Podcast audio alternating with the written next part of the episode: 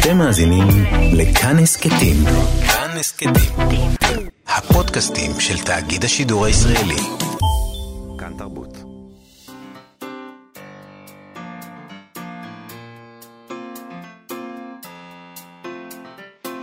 מה שכרוך עם יובל אביבי ומה יעשה לה. שלום, שבוע טוב, צהריים טובים, שבוע ספר טוב. אנחנו הכרזנו על שבוע ספר. אה, אנחנו יובל אביבי ומאי סלע, מה שכרוך בכאן תרבות, אנחנו שמחים שהצטרפתם 104.9, 105.3 FM, או באפליקציה, או באתר של כאן. איתנו באולפן איתי סופרין ותמיר צוברי שעושים איתנו את התוכנית, וגם מאי סלע, שלום. שלום יובל. שמח שאת פה איתי באולפן. אה, כאמור, אנחנו מציינים השבוע בכאן תרבות במגוון שידורים את שבוע הספר. זה, זה נורא נחמד בעיניי מה שקרה השנה. כל אחד יכול להחליט מתי שהוא רוצה שזה שבוע הספר, אבל רק שלנו קובע. אז נכון, זה זה השבוע. ברור, זה ברור. אז זה השבוע, השבוע זה תתכוננו. שבוע הספר. התחלנו. אמת. התחלנו. אנחנו נשדר ארבע תוכניות מיוחדות. על ועם אנשי ספרות ייחודיים, שאותם אנחנו בחרנו לחגוג. האוצרות היא שלנו. אנחנו בחרנו במה אנחנו ואנחנו רוצים קובעים. להתעסק. כן, במה אנחנו רוצים להתעסק. היום אנחנו נדבר על יואל הופמן, סופר מיוחד במינו, שאף פעם לא התראיין, הוא לא מוכן להתראיין. אנחנו אמרנו לו שנראיין אותו, אבל הוא לא הסכים. אנחנו לא שונים, מסתבר. נכון. אה, במובן הזה, במובן הזה. במובנים אחרים אנחנו קצת שונים, אבל במובן של ראיון עם יואל הופמן אנחנו לא שונים. הוא לא התראיין, אבל מאיה, הייתה לך שיחת אה, טלפון נחמדה איתו, שבה הוא אמר לך שהוא לא התראיין. נכון. אני חייבת לומר שיש משהו אה, מאוד מאוד משעשע ביחס של התקשורת, שזה אנחנו, לאנשים שלא רוצים להתראיין. הם ישר נחשבים לאנשים מאוד מסתוריים ומתבודדים, אולי אפילו תימהוניים. אה, כאילו שהדבר הטבעי ביותר הוא שאנשים ירצו להתראיין ולמכור את מר- מרכולתם, ומי שלא רוצה לעשות את זה, הוא פשוט מאוד מאוד מוזר, ואז אנחנו גם מציגים אותו ככה. אני לא מוצאת את אה, יואל הופמן כאדם תימהוני ומתבודד, אה, אלא כאדם שפשוט חי את חייו. היו כמה כתבות שמצאנו בארכיון, שבהן הוא מתואר, כמו שהתקשורת אהבה לתאר את סלינג'ר במהלך השנים, מתבודד, שיש עיתונאים שנסעו אל ביתו במעלות לנסות לחזות בו, כאילו שהוא היה ציפור נדירה שהם מנסים ללכוד. בגשם שוטף. כן. אה, אתה יודע, אנשים ניסו לדבר עם, עם האיש במכולת במעלות, שמוכר לו לחם וביצים, כדי שיספר על תופעת הטבע הזאת, שנקראת יואל הופמן. אה, זה כמובן דבר מאוד מגוחך, אם כי משעשע. העיתונות אה, בהחלט יכולה להיות קצת מגוחכת לפעמים, אפילו אנחנו. בכל אופן, אנחנו נדבר היום על יואל הופמן, אה, ואנחנו ננסה לעשות את זה בלי להמציא מסתורין מדומיין. Uh, וגם אני חייבת לומר שיש משהו בניסיון לפענח את הכתיבה שלו, uh, שלפעמים קצת חורה לי, למרות שזה אנחנו כנראה כן נעשה עוד מעט. אני יכול להיות זה שעושה את זה, ואז כאילו... אוקיי, אז אני פשוט אתן לך ליפול. לפטפט. כי כל מה שיפה אצלו אה, בעיניי זה גם מה שסתום ולא ברור. אה, ו- ולפעמים אני תוהה, למה, למה לנסות לפענח אה, משהו כשאפשר פשוט לאהוב אותו?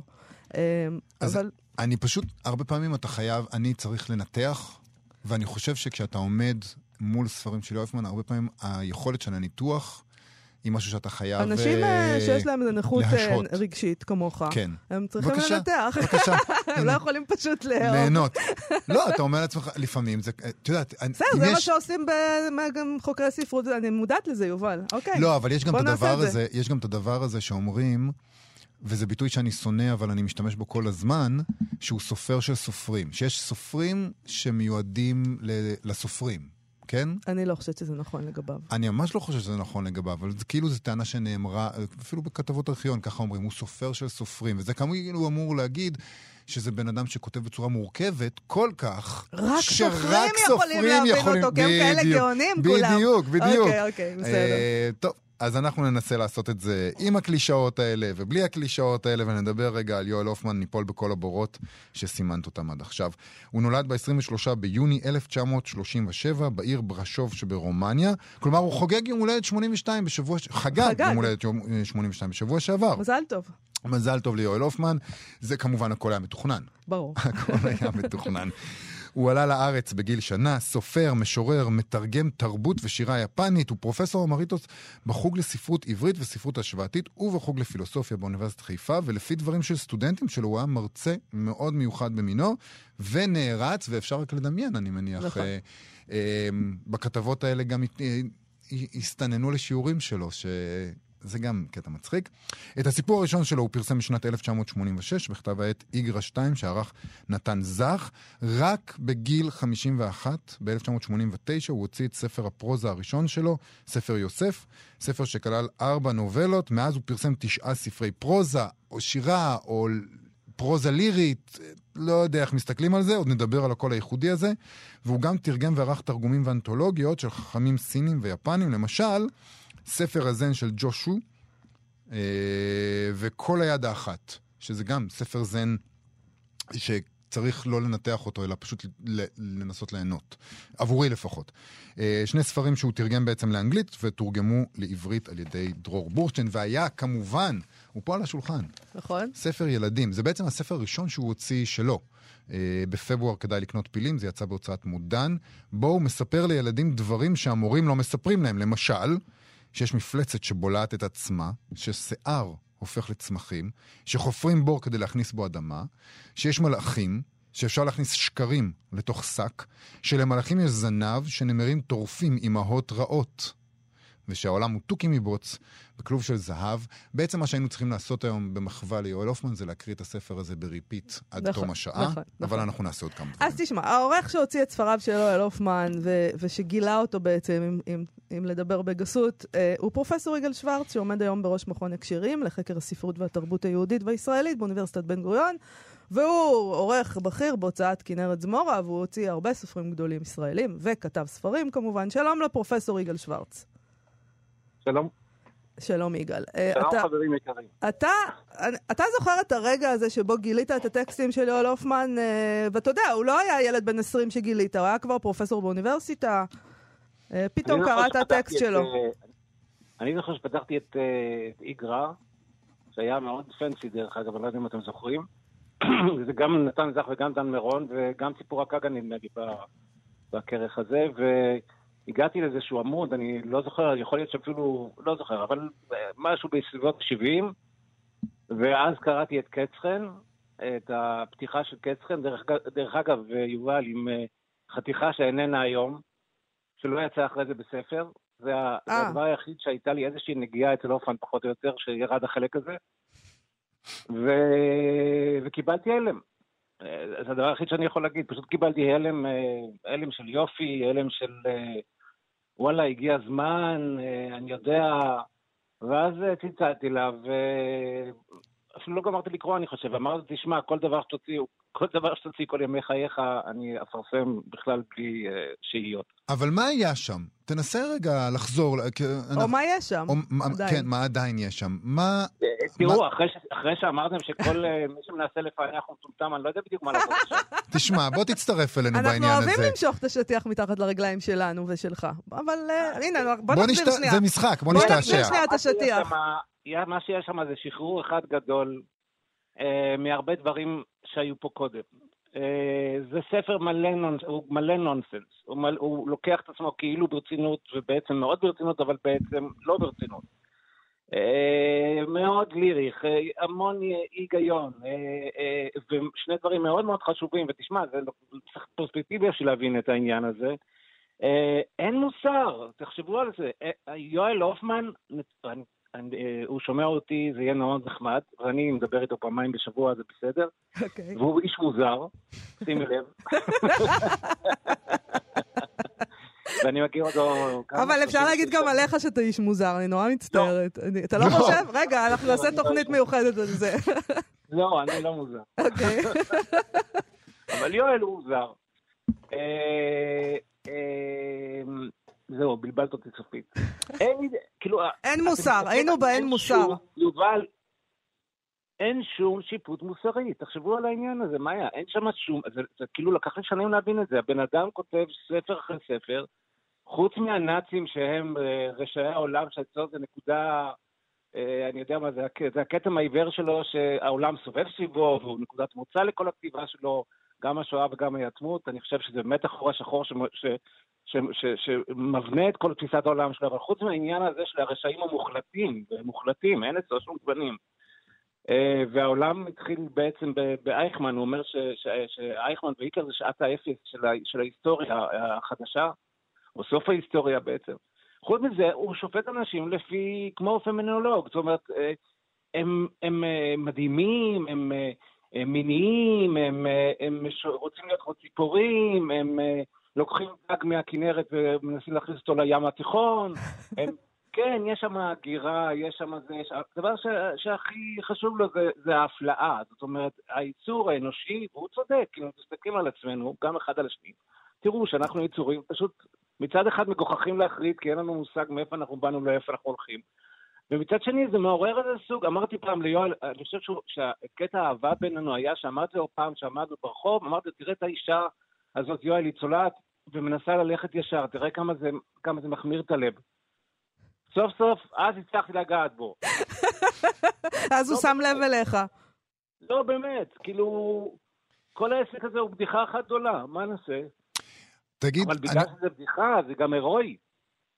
עד כמה... זהו, יש בו גם... הוא, הוא, יש, יש שם, אה, אין מוסר, זה נכון, וזה נכון להגיד, זה זווית יפה, אבל גם כן יש שם אהבה. יש שם אהבה, זה לא, אין, זה לא בוז, מה שיש שם. אני לא יודע אם יש אהבה כמו שיש, אני חושב ש... תשמעי, אני באמת מפחד שהוא ישמע את הרעיון, אבל... הוא ישמע בסוף, תקשיב. לא, אני לא בטוח.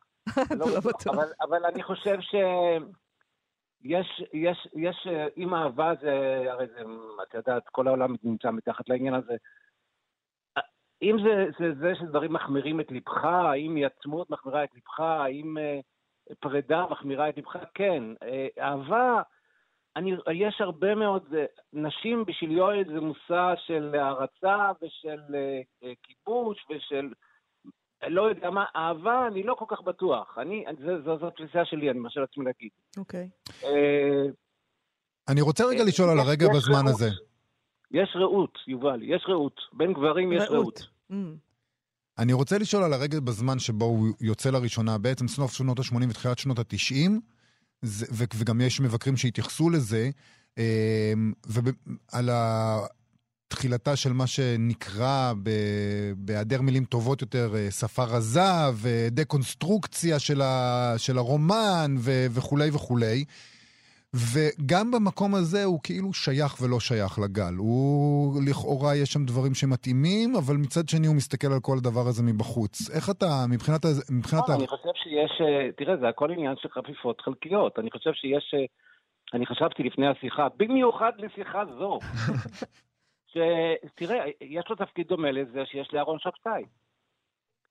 זאת אומרת, אה, הוא שם על השולחן דברים שלא לא, אנשים לא היו אומרים קודם, ולא היו אומרים ככה קודם, ויש לו יחס לשפה של, של מצד אחד איזה חרדת קודש עם כל ה... אתה יודע, אה, אה, אנכרוניזם שלו, אני יודע, הוא לא אומר מנורה, אלא אומר אגס חשמלי, ואהבה לכל מיני מילים, דרך אגב זה עבר בירושלים שמעון הדף. ומצד שני, יש, אה, כאילו, אפילו תיקח את, אה, אני יודע מה, את, אה, את, את, את התמונות של הזונות שמטיילות אצלו בכל ה... בספר אחד מההתחלה ועד הסוף. כן. התמונות המוזרות של... כאילו, הוא כל הזמן מתכתב... ומה שלומך דולורס? ומתכתב עם אליס בארץ, בארץ הפלאות, ועם חלק מהדברים שקראת קודם מהספר ילדים שלו, ממש כמעט מדברים בצורה ישירה עם, ה, עם, ה, אה, עם הסיפורי עם האבזה, ממש, אבל... ו, וגם אדגר קרת וגם אורלי קסטלבלום, שהם אחרים לגמרי, הם הכניסו איזה מימד שיש בו קצת הומור, יש בו קרוטסקה, יש בו... הם נורא שונים אחד מהשני. אבל פתאום הכל נעשה בקול לא של, כמו שנשמעו השחקנים בתיאטרון הבימה, שחיכו את הטון בתיאטרון של ברית המועצות בשנות העשרה. זאת אומרת שהוא שלב הביניים הזה? הוא בעצם כן. פרץ את הדלת הזאת? כן, הוא גם, הוא גם פרוגון, הוא דור לפניו, אתה מבין? כאילו, הוא, הוא התחבר ל, למשהו ש, שהיה באוויר אה, וקיבל ביטוי אצל אנשים יותר צעירים ממנו. ו... וכמובן, אה, יש דברים כאלה. אני חושב שגם ה... וזה נכון שזה, אבל זה מאוד ייחודי. תשמע, אני חושב שההשפעה של יואל הופמן על הספרות העברית היא מטורפת. אבל יגאל, אה, חלק מהעניין, אני, אני חושבת ש, שיש בספרים של יואל הופמן, זה תמיד שהוא לא רק ישראלי כל הזמן. זאת אומרת, ומה שיש בספרות הישראלית זה בדרך כלל שהיא מאוד מאוד ישראלית, ואני חושבת שזה הקסם. עכשיו, יש המון התייחסות ליפניות שלו, לעיסוק שלו בזן, בהגות יפנית וסינית, והדברים האלה נמצאים כנראה, אבל אני קוראת שם יותר מהכל אצלו תמיד את מזרח אירופה. אה, כמו איזה מין דבר שאני מכירה מהזיכרון הקולקטיבי, אתה יודע, דג מלוח, נשים עם יותר מדי רוז', אה, אני מכירה את הדג מלוח הזה, אה, וגם את הגברים שמול הנשים האלה, ולפי דעתי אה, זה הקסם. נגעת בנקודה גדולה ורגישה מאוד אצלי, כמו שאת חושב שאת יודעת. תשמעי, אני, אם- את אה, סוחבת אותי למקומות שהכי עובדים עליי, זה פוגל, אפלפלד אה, והופמן, ואפשר להבין למה. כן, זה, אני חושב שזה מזרח, מרכז אירופה יותר מאשר מזרח אירופה, וזה עם כל העניין הזה של אה, מה שקראתי לו פעם אה, תרבות העין, זאת אומרת, זה בתי קפה, זה, זה כל מיני, אה, אני יודע מה, חיזורים, זה... את צודקת לגמרי, זה אביר של חוץ לארץ. ישראל בשבילו היא מחוז מאוד מאוד מוזר, ובכלל לא מיוחד. זה נורא מעניין, כי זה לא בדיוק תואם את העמדות הפוליטיות שלו, אבל זה עניין אחר. נכון. אבל... אז זה אה, חלק מהדבר המשונה. בזה הוא כאילו, הוא, הוא ישראלי, הוא, הוא בא לפה בגיל שנה, אבל הוא לא מפה. מכוכב אחר כן, אולי. אני רוצה להגיד לך משהו שאת את יודעת, באמת אני יודע עליו המון דברים, אבל חלק מהדברים שקשורים לעניין הזה, ואני לא משתבח בזה, זה פשוט פשוט. אבל תראי, אני לא יודע אם הוא היה בחיל הים, אחרי זה הוא היה מלאך. אני כן. לא חושב שיש מישהו שיודע את זה. והוא הסתובב בעולם, אחרי זה הוא היה יושב עם ורדה, זה היא אמרה פעם בעיתון, אז אני, זה בסדר שאני אומר את זה, אשתו הראשונה, וזה היתרון היחיד שיש לאוניברסיטה בערך, אני חושב, והם היו כל אה, חצי שנה, הוא היה שם את האצבע על הגלובוס ואומר לפה, והם נוסעים לשם. עכשיו, גם החוץ לארץ שלו הוא מאוד מאוד מיוחד, זאת אומרת, אני לא מדבר על הספרים, זה, זה פורטוגל, זה, זה איסלנד, זה, אה, זה לא... זאת אומרת, הוא כן איש מוזר במובן הזה שיש לו טעם מאוד מאוד מאוד ספציפי, שהוא, תראי, גם לגור במעלות, גם לגור בצפת, גם אה, זה, ושהוא גר, שגר בחיפה, הייתה דרך אגב, בעניין, בעניין התלמידים, תפסיקו אותי שאתם רוצים. כן, כן, אני מה, מה, מה הבעיה בחיפה? אני כתבתי דוקטורט, אז אה, לא היה לי איפה לכתוב, אז אה, כאילו היה לי בבית צפוף, אז אה, ישבתי חלק מהזמן אצל שיץ בבית וחלק מהזמן אצל הופמן, שהייתה לו דירה בנשר. ואתם תגידו מה שאתם רוצים על יואל הופמן, אבל אני, אה, ואז יצא ברנר, אוקיי. בדיוק. ואני, אה, אה, 89, אני חושב, משהו כזה, ואז אה, אה, אני אמרתי, "יו, טוב, יום אחד אני יוצא מהבית שלו, הולך לעיר, להדר, אה, לראות אה, קצת עולם, נמאס לי כבר מהדוקטורט. אני נכנס לחנות ספרים בהדר, ואני רואה אה, אישה יושבת על הרצפה, ו... לא, סליחה, זו לא הראשונה. ראי אישה שעומדת ליד ערימת ספרים ומלטפת ספר, מלטפת את הספר של יואל הופמן.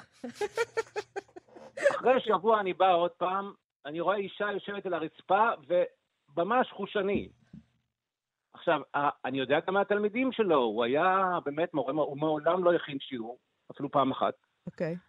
אה, אני מתחיל להסתכן, אני חושב, אה, אה, הוא היה לפעמים, אה, היו יושבים על הרצפה עם בקבוק יין וככה, זאת אומרת, זה היה סוג של איזה מין חצי כהן, חצי מורה, חצי... והוא פשוט עשיר לאינסוף. הוא גם, אני חייב להגיד, הוא האיש הכי מדויק שאני מכיר. אז זהו, בדיוק על זה אני רוצה, אתה הזכרת מקודם את העובדה שבעצם אתה קראת באיגרא את קצ'ן ו... אה, והורדת ממנו משהו, ו- ומצד שני כן מדברים על כמה שהוא מדויק, גם אתה זהו. עכשיו. אז, אז זהו, איך זה לערוך אותו? איך היה לערוך זה אותו? מה שאני אומר לך, לא ערכתי אותו מעולם אחר. אי אפשר. עכשיו תראה, יש לו גם תירוץ לעניין הזה, ואני לא, ואני יודע, יש לי עדויות שזה נכון.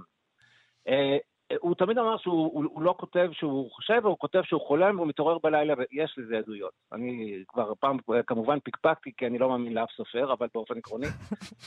אבל, אה, ולמשוררים עוד פחות. אבל, אה, אבל, אה, אבל כן, יש משהו בפואטיקה שמנסה להיות, או שהוא חלומי כזה, שהוא על ה... אתה יודע, אתה יודע, יצא עכשיו ספר יפהפה של התרגום של בשלר לעברית, של שתרגם אמור קדיסון, שהוא מדבר על מצב החלימה של, ה, של הבוקר. כן. אני חושב שיש משהו בדבר הזה, זאת אומרת, יש, אני חושב ש, שיש איזה סוג של אה, כניסה למוזה של חלימה, של, אה, של threshold, של, אה, של, אה, של, של in between, לא יודע, איפה שמה, שזה... וחוץ מזה, במשך, בהמשך למה שגם אה, קודם את אמרת, אה, מאיה, אני חושב ש... תסתכלו על יואל הופמן, מה שיש שם זה אנשים וכוכבים. זאת אומרת, הקוסמוס אה, במובן של הכוכבות והשמיים וה... וה, וה, וה, ואפילו אסטרונומיה, וכמובן משוואות מתמטיות ופילוסופיה, קיימים שם הרבה יותר מאשר כל חומרים, חומרים סוציו-תרבותיים שהכרנו מהסופרים האחרים. זאת אומרת, זה ישר רץ מהבן אדם לכמעט המטאפיזיקה. כן. למרות ש... וזה לא קיים אצל אחר, זה היה חדש לגמרי. זאת אומרת, עכשיו, אני מוכרח להגיד שבעניין הזה דעתי נחרצת, הדבר היחיד שהוא קנה מהיפנים זה את האסתטיקה. ואת הקשר בין אסתטיקה למוות. שאני הייתי סמסטר ביפן לא מזמן, ובמקום שהוא היה, ועם האנשים שהכירו אותו ואחת שערכה אותו, לא, לא יצאתי בעקבותיו, לא עד כדי כך, אבל זה, זה קרה. קרה, אוקיי. אני לא עושה מסעות צלבנים כאלה. ו... לא בעקבות גברים, בכל אופן. לא בעקבות גברים, לא. Mm. למרות שאני אוהב אותו אהבת נפש, אני חייב להגיד. ומה הם אמרו? מה גילית? גילית איזה סודות שם? לגביו? כאילו, לא, הסוד היחיד מבט חדש עליו? כמו שהוא היה בארץ. אני רוצה, אני רוצה לשאול אותך אה, לסיום, כי התחלנו עם זה, אבל אני רוצה שנסיים עם זה גם. אני לגלגתי כמובן על העובדה שאנחנו, אנחנו התקשורת, אה, בנינו לו תדמית אה, כזאת של תימהוני, בגלל שהוא לא מתראיין. Uh, אתה אומר לי שהוא כן תימוני בעצם. לא, ממש לא. הוא מוזר. הוא לא תימוני. זה ממש מושג לא טוב. הוא איש שיש בו איזה שילוב של אדם עם יצרים מאוד גדולים וסוג של נזירות. עוד מעט אני אתחיל לחשוב שאני מדבר עליי. וסוג מסוים של נזירות. אוקיי. Okay. Uh, אני באמת, דרך אגב, אוהב אותו אהבת נפש, ואני חושב שהוא אחד מהשניים או שלושה אנשים הכי קרובים אליי בחיים, כי, כי, כי אצלו הדברים אני יותר קיצוניים. אה, אבל אה, כן, אה, תראי, זה בכל זאת מאוד מפתה לדבר עם אנשים, הוא גם אוהב אנשים, הוא אבל זה בדיוק העניין, שהוא כן אוהב אנשים, הוא נפגש עם אנשים, זאת אומרת, לבנות לו, זה מה שאני כן, התכוונתי. לבנות לו, בסדר, אבל לבנות לו תדמית כזאת, כאילו איזה מתבודד, זה גם, אה, אתה יודע, זה דבר מצחיק שאנחנו עושים. כן, אבל זה לא, תשמעי, תחשבי על סופרים אחרים, זה לא, הוא אפילו נרתע, לצערי הרב, אפילו היה, היה פעמיים שאפשר היה להגיש אותו למועמדות לפרס ישראל ולא רצה, ואני נורא התרגשתי. אה, זה ככה חמוד מצידו, יגאל שוורץ. לא נכון. למה? כי מגיע לו. מגיע. לנו. אדם חייב להיות, אה, להסכים לקבל פרס כדי. להיות מועמד. אפשר להגיש אותו בהפתעה. לא, אי אפשר, דרך אגב. אה, אוקיי. אבל אה, לא, זה, זה סתם העניין הזה. תראי, זה, זה, אני חושב שזה שיש יואל הופמן אצלנו, איתנו, זה נקודת זכות ענקית בתקופה לא משהו. נכון. על זה אנחנו בהחלט אה, מסכימים, אה, לכן אנחנו מקדישים לו את התוכנית הזאת. פרופסור יגאל שוורץ, האמת שאפשר היה לדבר איתך עוד שעתיים עליו, אבל לזה אנחנו נמשיך בהזדמנות אחרת. תודה רבה לך. תודה. תודה רבה. להתראות. כאן תרבות, אנחנו יובל אביב ומאיה סלע, מגזין הספרות, מה שכרוך, היום בתוכנית מיוחדת אה, לכבוד שבוע הספר, שנפתח היום? היום יימשך uh, בשבוע הקרוב בתוכניות מיוחדות. אנחנו מקדישים את התוכנית של היום ליוצר, לסופר, יואל הופמן. הסופר דרור בורשטיין עבד עם uh, יואל הופמן בענף מרכזי אחר, שאותו בעצם הופמן יצר. דוקטור, פרופסור דרור בורשטיין בעצם תרגם לעברית את התרגומים לאנגלית של הופמן לשני ספרים. שני, ספר הזן של ג'ושו, אני מקווה שאני אומר את זה נכון, וקול היד האחת, אנתולוגיה של קוואנים ושיחות, שאלות ותשובות שיואל הופמן תרגם מיפנית לאנגלית. מה זה קוואן? אני עדיין לא סגור על זה. אה, יואל הופמן כותב בהקדמה לספר שקוואן הוא פרדוקס, הוא קורא תיגר על ההיגיון הרגיל שלנו, הוא נועד להרוס את הרגלי המחשבה שמסתירים מאיתנו, כך טוען הזן, את טבענו האמיתי. שלום לסופר, פרופסור דרור בורשטיין. אז אתה כותב אה, בהקדמה שהגעת אל יואל הופמן בדיוק דרך הספרים האלה. כלומר, קראת כמה שירים קצרים אה, בספר "לאן נעלמו הקולות", שיואל הופמן תרגם מיפנית, ורצית עוד, אבל בעולם נטול אינטרנט פשוט נסעת לביתו של הופמן בצפת כדי לשאול את הספרים ולצלם. זה דבר רגיל? שפשוט אתה קופץ, קופץ לצפת, קופץ לצפת uh, ליואל הופמן כדי לצלם ספרים? לא, זה היה פעם אחת, עשיתי את זה פעם אחת בחיים, זה היה בגיל 20 בערך. ומאז לא עשיתי את זה. אמ, אבל לא הייתה הזדמנות, כלומר, אולי אם אני אמצא עוד משהו ששווה לנסוע... עוד יואל. הופמן. כן. אז מה היה שם? מה תפס אותך? מה גרם... ל- בגיל 20? וואו, זה הרבה אומץ. 20, זה לא 4, כן. אה, אני... אה, הספר הזה, לאן נעלמו הקולות, אה, שהוא עדיין אפשר להשיג אותו, הוא היום שייך להוצאת מודן, הוא ספר מאוד מעניין. זה כמו איזה מין, אה, אני יודע, מאכל שחצי ממנו הוא מאוד אה, טעים וככה מתוק, וחצי ממנו ממש צריך לשבור את השיניים. כמו נגיד סנדוויץ' של אבנים ושל אה, איזה חסה טעימה. אז למה אני מתכוון? יש שם גם אותם כהנים, כל מיני חידות מוזרות ובלתי מובנות, ו, ומצד שני שירים שעובדים דווקא באופן מאוד ישיר, שירי תמונה כאלה, שזה הייקו. ו, וכך הספר הוא גם מאוד מאוד אה, מושך וגם מאוד קשה, כלומר הוא יוצר אה, שתי משיכות, משיכה של מה שקשה לך להבין ומשיכה של מה שאתה מבין, לפחות יש לך הרגשה שאתה מבין בקלות. אני רוצה רגע לדבר על ההבנה הזאת, כי אני, לקרוא בכל היד האחת בשבילי זה מעשה מתסכל נורא. כי הרבה פעמים אני קורא את זה, ונגיד יש כל מיני אה, משלים שם וכל מיני אה, מעשיות כאלה, ואתה קורא אותן, ונדמה לך שאתה מבין מה הולכת להיות הפואנטה, ואז פתאום יש משהו אחר לגמרי, לא ברור, וזה מסתיים. וההסברים הרבה פעמים גם אני לא מצליח להבין אותם, אז אולי תיסע לצפת, יובל. אה, אולי אני אסע לצפת, אני ממש רוצה לנסוע לצפת האמת. אבל אה, לא, אתה מדבר על, אה, גם דיברנו על זה מקודם, על הצורך להבין גם את הפרוזה של יואל הופמן עצמו, וגם גם במובן הזה, את הזן, יש איזה, יש איזה צורך בהשהיה אה, של, אה, של התשוקה שלנו כקוראים להבין.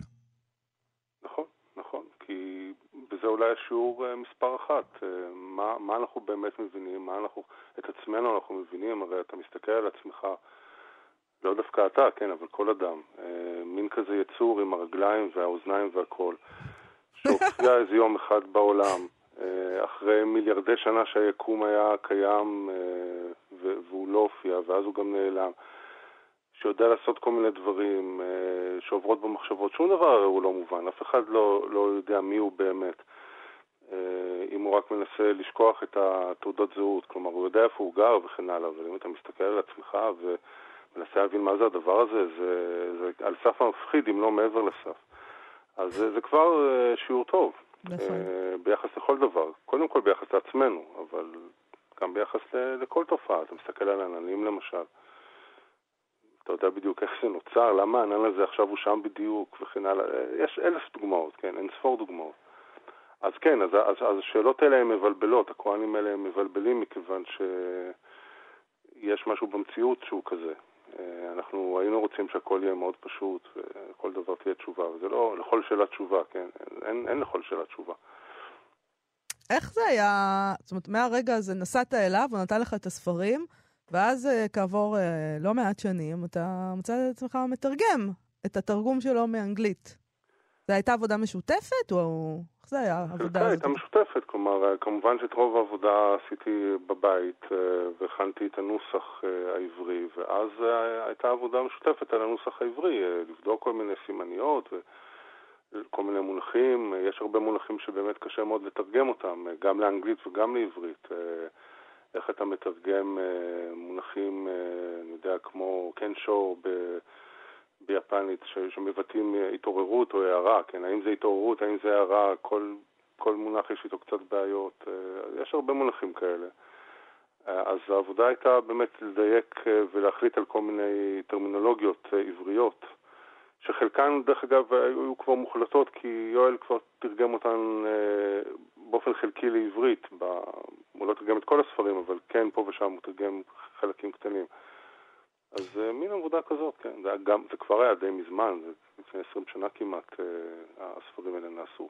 אבל אנחנו כאן אה, מקוננים ומתלוננים על זה שהוא לא נגיש לתקשורת, ושאנחנו נאלצים להמציא איזה מין דמות כזאת שהיא כמעט מפונטזת, מסתורית ומוזרה של יואל הופמן, רק בגלל שהוא לא מסכים לדבר איתנו. אז איך זה לעבוד איתו באופן אישי? איזה, איך, איך העבודה, לא רק על הספרים, אלא מולו? על כל ההרגלים הכי מוזרים בדיוק, של יואל הופמן. ת- תפרנס את אוהב לאכול? הפנטזיה שלנו. מדובר ביהודי פשוט, מה שנקרא ביהודי של, של יום-יום. אין, אין כאן אה, משהו, אה, באמת אין משהו מיוחד. אה, נגיד, אתם שניכם יותר מוזרים ממנו. כל אחד לחוד וביחד. חשדתי, חשדתי בזה. אני לוקח את זה כמחמאה גדולה. כן. אני לא יודעת אם זה מחמאה, אבל חשדתי שיש לא- מצב כזה. לוקח כמחמאה. אני רוצה לא, רגע... זה באמת, תראי, זה, אדם, אה, באמת אדם אה, נבון מאוד, מאוד מצחיק דרך אגב, מאוד מצחיק. יש כמה בדיחות שהוא סיפר לי שאני לא אשכח, אה, אין הרבה מה, מה לומר, כלומר, אה, צורת החיים נגיד בתקשורת אה, של, של, שלכם כל יום ושלי מדי פעם שאנחנו מדברים, היא זאת שצריך להגן עליה, הרי אף אחד לא נולד אה, עם מיקרופון של רדיו, ורוב האנשים הם לא היו ברדיו אף פעם, ההורים שלי, והם לא חושבים שזה נורא מוזר, שכאילו כמה אמא שלי בבוקר ואומרת, למה לא התראיינתי אף לא פעם? התקשרו מההפקה היום, שזה שום תוכנית, זה משהו כאן לא בסדר. אה, בואו נדבר רגע, כן. בואו נדבר רגע על המיקום שלו, אה, אולי בתוך ה... בתוך... אה, מה התרומה שלו לזן ולהבנה שלנו של זן ולטקסטים האלה? עד כמה... מה המרכזיות שלו בתחום הזה? בתוך התרבות העברית אה, הוא כמובן, אני חושב, הוא, הוא האדם הכי חשוב אה, בהיותו זה שתרגם לראשונה מיפנית את הכתבים האלה, גם את השירים וגם את, ה, את הטקסטים, אבל אני לא בטוח, כלומר, אני, אני בכל זאת חושב שעיקר החשיבות שלו בסופו של דבר היא כסופר, כלומר, אה, הטקסטים האלה, אם הוא לא היה מתרגם אותם, מישהו אחר היה מתרגם אותם. זאת אומרת, יעקב רז, למשל, שהיה תלמידו קצת יותר צעיר, אז, אז היה מתרגם אותם אחרי כמה שנים, כמו שהוא אכן עשה בסופו של דבר. כן. ו- ואחרים, דן דאור, זכרו לברכה, שתרגם מסינית. כלומר, היו, היו נמצאים מתרגמים אחרים, אבל את, ה, את הטקסטים שהוא כתב כסופר, זה כמובן אף אחד לא יכול היה לכתוב. אה. ויש ויכוח עד כמה הזן והפילוסופיות המזרחיות אה, נכנסות בדרך כזו או אחרת לתוך הפרוזה שלו. כמי שמצוי בשני הדברים, אה, עד כמה אתה רואה את זה, ועד כמה... כי הוא אמר כמה פעמים שזה... לא כמה פעמים, הוא לא, לא אמר הרבה, אה, אבל הוא כן אמר שזה פחות אה, מובהק מבחינתו. אתה מזהה אצלו בספרות את ההשפעה הזאת? כן, בוודאי, היא קיימת שם ואפשר גם להראות uh, באצבע, כלומר בטקסט, איפה, איפה דברים uh, לפעמים הם ממש בבחינת ציטוט. כלומר, יש קודם, קודם כל ברמה הזאת, יש ציטוטים, כמו שנגיד אנחנו יכולים לצטט מהתנ"ך או משהו כזה, אז, uh, אז הוא, יש ממש מקומות שאתה יכול לראות uh, מאיפה זה מגיע, כלומר, uh, ציטוטים מסוימים, לפעמים ממש uh, באופן מדויק. אבל מעבר לציטוטים שהם לא המונים, uh, אפשר לראות, אה, או להסביר, אני חושב, עד כמה שאפשר להסביר, אי אפשר להסביר אף סופר בסופו של דבר, זאת אומרת, זה תמיד איזו שאלה למה הוא בדיוק כותב ככה.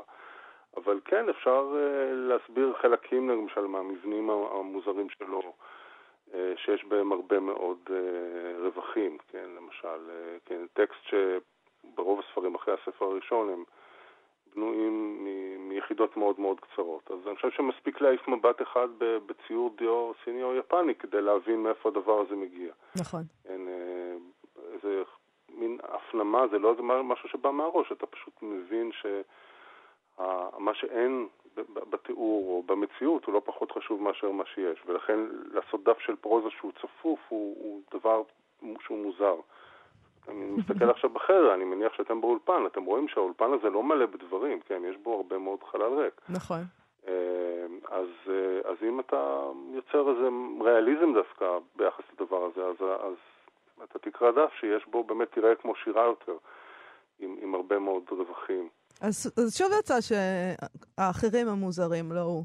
נגיד מי ש- כל אלה שכותבים פשוט רואה את פרוזה המציאות. אני יכול צפופה. לחדש לכם דבר שאולי באמת לא חשבתם עליו אף פעם, אבל אין בן אדם שהוא לא מוזר, אני לא פגשתי אחד כזה, חוץ ממני כמובן. כמובן, אבל. רוב האנשים בחוץ שם הם ממש וואו. שונים. דרור בורשטיין, אה, תודה רבה לך על השיחה הזאת. תודה רבה. להתראות. להתראות. אנחנו מה שכרוך בכאן תרבות, תוכנית מיוחדת על יואל הופמן אה, לרגל פתיחת שבוע הספר בכאן תרבות, שבוע של תוכניות מיוחדות, שכולן עוסקות בספרים, כי זה העולם. העולם הוא ספרים. אנחנו נעשה עכשיו את פינת ההיסטוריה תשפוט, כמובן על יואל הופמן, תעסוק בספרו הראשון, נחזור לביקורות שנכתבו על הספר הראשון שלו אה, בזמן אמת. כבר אמרנו, הוא, כשהוא כתב את הספר הראשון שלו בגיל 50 פלוס, אה, הוא היה מוכר כמתרגם של אה, שירת אה, הייקו ופילוסופיה מזרחית, ובכלל גם אמרנו את זה, הספר הראשון שלו היה אה, ספר הילדים, בפברואר כדאי לקנות פילים, אבל הספר הראשון שלו אה, למבוגרים יצא בשנת אה, 88, 1988, שמו ספר יוסף, יש בו ארבע נובלות שמסופרות מנקודת מבט של הילד, והיו לא מעט ביקורות על הספר הזה. אנחנו נתייחס רק לחלק מהן כמובן. אחת מהן היא של המבקר אמנון נבות במעריב, שכמובן לא פספס את ההזדמנות כדי לחוות שוב בכתיבה שהמייצגת שלה בעיניו הייתה אורלי קסטל בלום, אז, בימים האלה של סוף שנות ה-80, תחילת שנות ה-90, עם הגל הזה של הכתיבה. הוא כתב שספר יוסף בעיניו זה ניגוד קוטבי למהלך החדש הרווח בסיפורת דלות החומר. כמעט כל עמדה סיפורית וכל סיטואציה כפי התגבשותן בספרו הן מסות של, מסות של חומר טעון בעוצמה. הופמן מגיש כושר התמודדות רב עוצמה בהתייחסותו לנוסחים קודמים בספרות העברית. הוא מתמודד עם מרבית המוסכמות הספרותיות ופותר את בעיות המרחב הסיפורי לעומקן. זה הכל בניגוד לשאר בניגוד לאורלי קסטלבלום. כן, שהם כן, עושים הכל לא- מאוד הוא לא שטחי. מאוד אהב אותם. לא אהב אותם. אה, אוקיי, אמנון נבות כותב ככה, קובץ הסיפורים של יואל הופמן חשוב ובולט עד כדי כך ששומה על הביקורת לקדמו אל ראש סולם העדיפויות של קוראי הספרות העברית ושוחריה. חושף שכבה חווייתית חדשה שטרם זכתה לטיפול ועיצוב עד היום. המפגש הטראומטי של העלייה הגרמנית בשנות ה-30 עם הממשות הארץ-ישראלית, ומנקודת תצפיתה של העלייה ההיא, שגם היא לא זכתה עד כל הערה, עניין לנו בסופר בעל פוטנציאל אדיר. כמעט כל משפט שהוא מניח על הנייר מעיד על אינטנסיביות פנימית רבת עוצמה, המבקשת לעצמה דרכי התגבשות והתממשות. אה, בשבילו, בשביל אמנון אבות, הנובלה קצ'ן היא ההישג המרכזי בקובץ, מטפלת באזור השבר שבין הממשויות, הארץ-ישראלית והגרמנית. ובצורה מועצמת בדמותו של ילד העולה מגרמניה שהביוגרפיה שלו, כבן להורים שדעתם משובשת, והנתק הלשוני והמושגי שבינו לבין המציאות הארץ-ישראלית, מעלים אותו על דרך ללא מוצא.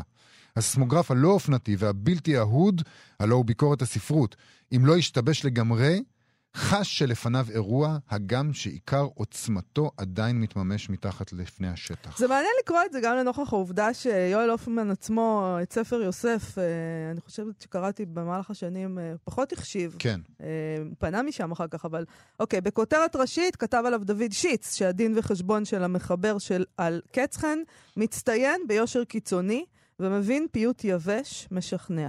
הטכניקה המיוחדת של הקטעים הקצרים הליריים שמהם בנוי הסיפור חוזרת בסיפור הרביעי הסוגר את הקובץ. פרקי הליריקה המדויקת נראים כגלגלי שיניים המניעים מנגנון מורכב שמקדם את הסיפור משלב לשלב. הפשטות הגדולה שבה הוא רשום, עובדה שהוא נעדר לכאורה כל יומרה ספרותית, עושות אותו מושלם כל כך. אה, הוא פחות אהב את הסיפורים אה, ספר יוסף, ובין נערים ובין סלעים טסה הרכבת, באותו אופן שהוא אהב את אה, קריקולם ויטה וקצן, שבהם לדעתו האילוצים ניכרים והלשון היפה מתחכמת לפתע ומדיפה ריח מוכר של עגנוניות. אה, אבל מצד שני הוא אומר, ההסתייגויות האלה אינן מכוונות בשום צורה להפחית מהישגו של הספר המיוחד הזה, הפורס בפני הקורא סוג נדיר של רגישות של התבוננות מדויקת, המשתלבים במעשה אומנות יפהפה. אוקיי, אה, מוזר שהוא ראה שם את עגנון, אבל אוקיי. אה, בידיעות אה, שולמית גלבוע כתבה, בא לי לצעול, חגיגה, חגיגה אמיתית, שום מילה אינה מיותרת, טעון ברגישות ובאירוניה עצמית, כתוב בתחכום, גם סופיסטי וגם לוגי, ובמילים אחרות, פשטות מורכבת ומורכבות פשוטה. כל מסירת תוכן רק תחטיא את המצוי בהם ותפגום באיכות של הסיפורים. זה נכון, וזה גם מה שאני מרגישה לגבי יואל הופמן. חבל לדבר, אבל עשינו ש... תוכנית שלמה עליו. אה, פשוט צריך לקרוא אותו. האופן שבו נכתבו הוא ה- היחידה המקיים אותם, משום שהוא בלבד משקף את רב שכביות- שכבתיותם. אה, היא כותבת, אה, שולמית גלבוע, שליטה וירטואוזית פשוטה של הופמן בשפה, השימוש בדיאלקטים ובשפות שונות, הנטמע בטקסט מבלי להכיר בקווי תפירה כלשהן, ובעיקר המימד האינטלקטואלי שבא לידי ביטוי לא באמירות ישירות, אלא באמצעות התחכום ותיאור הדמויות. הם שגרמו לפחות לי מספר שעות של הנאה.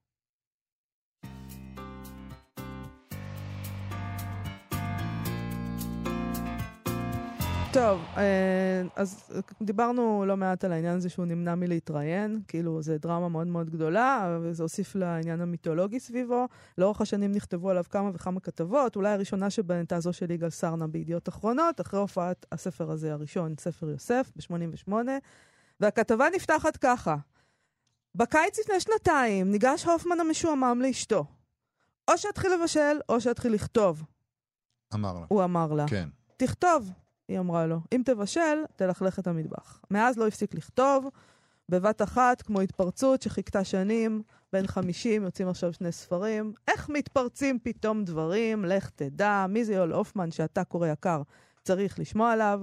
אומן מעולה, לא מותיר עקבות, אומר פסוק מזרחי שתרגם פעם הופמן. לעברית.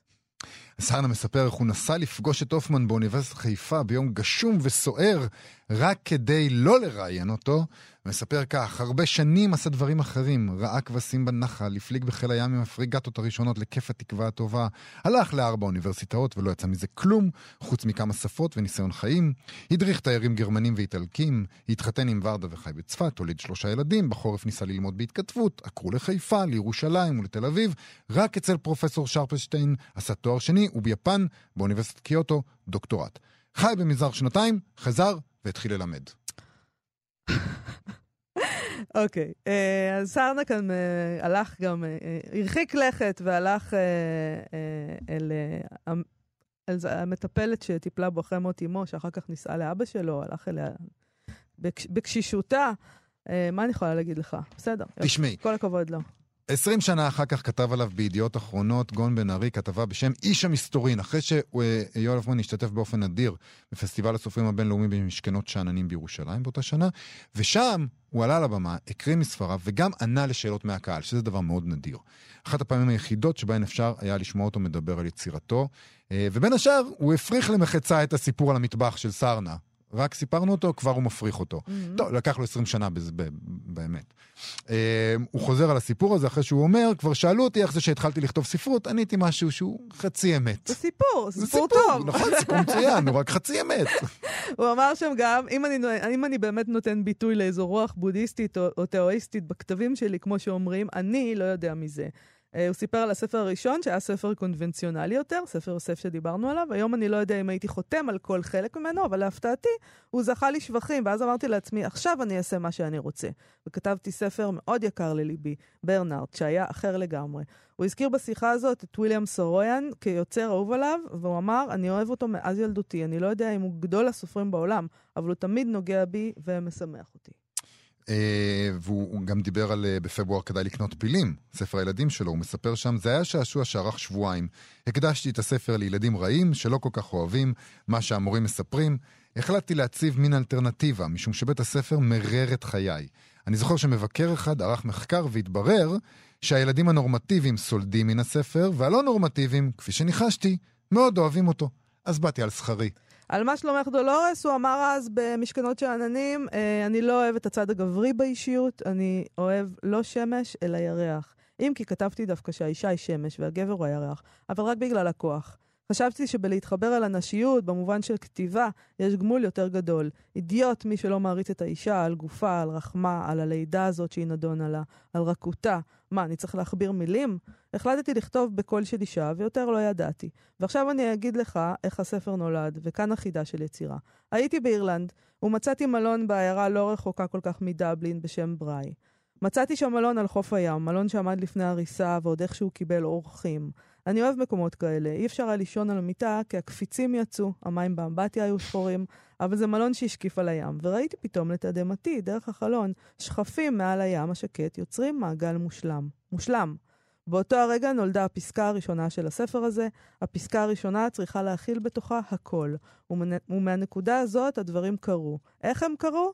במובן של חוקר ספרות, אני לא יודע ולא אדע לעולם. הוא גם מדבר שם על היחס שלו לחוקרים ומבקרים, זאת אומרת, עלינו, חלקית. אה, הוא אומר, לא צריך להתייחס יותר מדי ברצינות למבקרים, ובעיקר לא לחוקרים. אין לי בעיה עם הנושא של חוקרי ספרות, הוא אומר, יש לי בעיה עם התקציבים שניתנים באוניברסיטה למחלקות כמו ספרות ואומנות. שם יושבים חוקרים שניזונים על היצירות של סופרים, פסלים, ציירים, משוררים, ושל אה, שלם ושל שירי בשרם אחרי מותם. אותם סופרים, פסלים, ציירים, משוררים, אינני יודע ממה הם חיים. אילו היו לי כוחות של דיקטטור, הייתי משאיר אולי היסטוריון אחד של הספרות ומפנה את כל התקנים ליוצרים עצמם. כשאת הולכת ליקב, מעניין אותך לפגוש את הכימאי או את התואם? אני מניח שהמשכורת של התואם היא גבוהה יותר, ובצדק. רוב האנשים האלו, שאת קוראת להם חוקרים, אגב, השורש חקור הוא שורש איום, איך אפשר לחיות עם שורש כזה? זה נכון. רוב האנשים האלה הם כמו כימאים של יקב, והטעימה היא עניין אחר לגמרי. פגשתי מעט מאוד שמחברים את שתי היכולות האלה. מצד שני, הוא אמר, פונקתי מאוד על ידי חוקרים. קיבלתי שבחים על הדברים הלא נכונים, וביקורת על דברים כן נכונים. אני רוצה להיות נאהב, לא מובן. אתם חושבים שאני תמיד מבין את עצמי? אז אולי לסיום, נקרא את הפסקה הראשונה אה, מ"מה שלומך דולורס". בבקשה. הפסקה שעליה, כרגע הוא תיאר אה, את עצמו במלון באירלנד, אה, והוא כותב כך: לפעמים אני חושבת, אני עפה. ולמה אני עפה? מפני השמלה. הבשר, אני חושבת, כופל את עצמו. הנה הילדים, אני חושבת, הולכים ממני ובאים אליי. אם הכל אחד, אני חושבת, למה ההתפצלות הזאת? איזה יופי. למרבה הצער, אנחנו נאלצים לסיים להיום את התוכנית המיוחדת על יואל הופמן, תוכנית ראשונה בסדרת תוכניות מיוחדות לרגל שבוע הספר של כאן תרבות. נגיד תודה רבה לאיתי סופרים ולתמיר צוברי שעשו איתנו את התוכנית. אנחנו כרגיל מזמינים אתכם לבקר בעמוד הפייסבוק שלנו, מה שכרוך עם יובל אביב ומה יעשה לה, וגם בעמוד הפייסבוק המצוין של כאן תרבות. מחר, עוד תוכנית מיוחדת לרגע שבוע הספר כמובן. אנחנו נציין 80 שנה להוצאת מחברות לספרות, ההוצאה הנהדרת שהקים ישראל זמורה. אנחנו מקווים שתבואו, אחרינו המעבדה עם גיל מרקוביץ', להתראות מחר. להתראות. thank you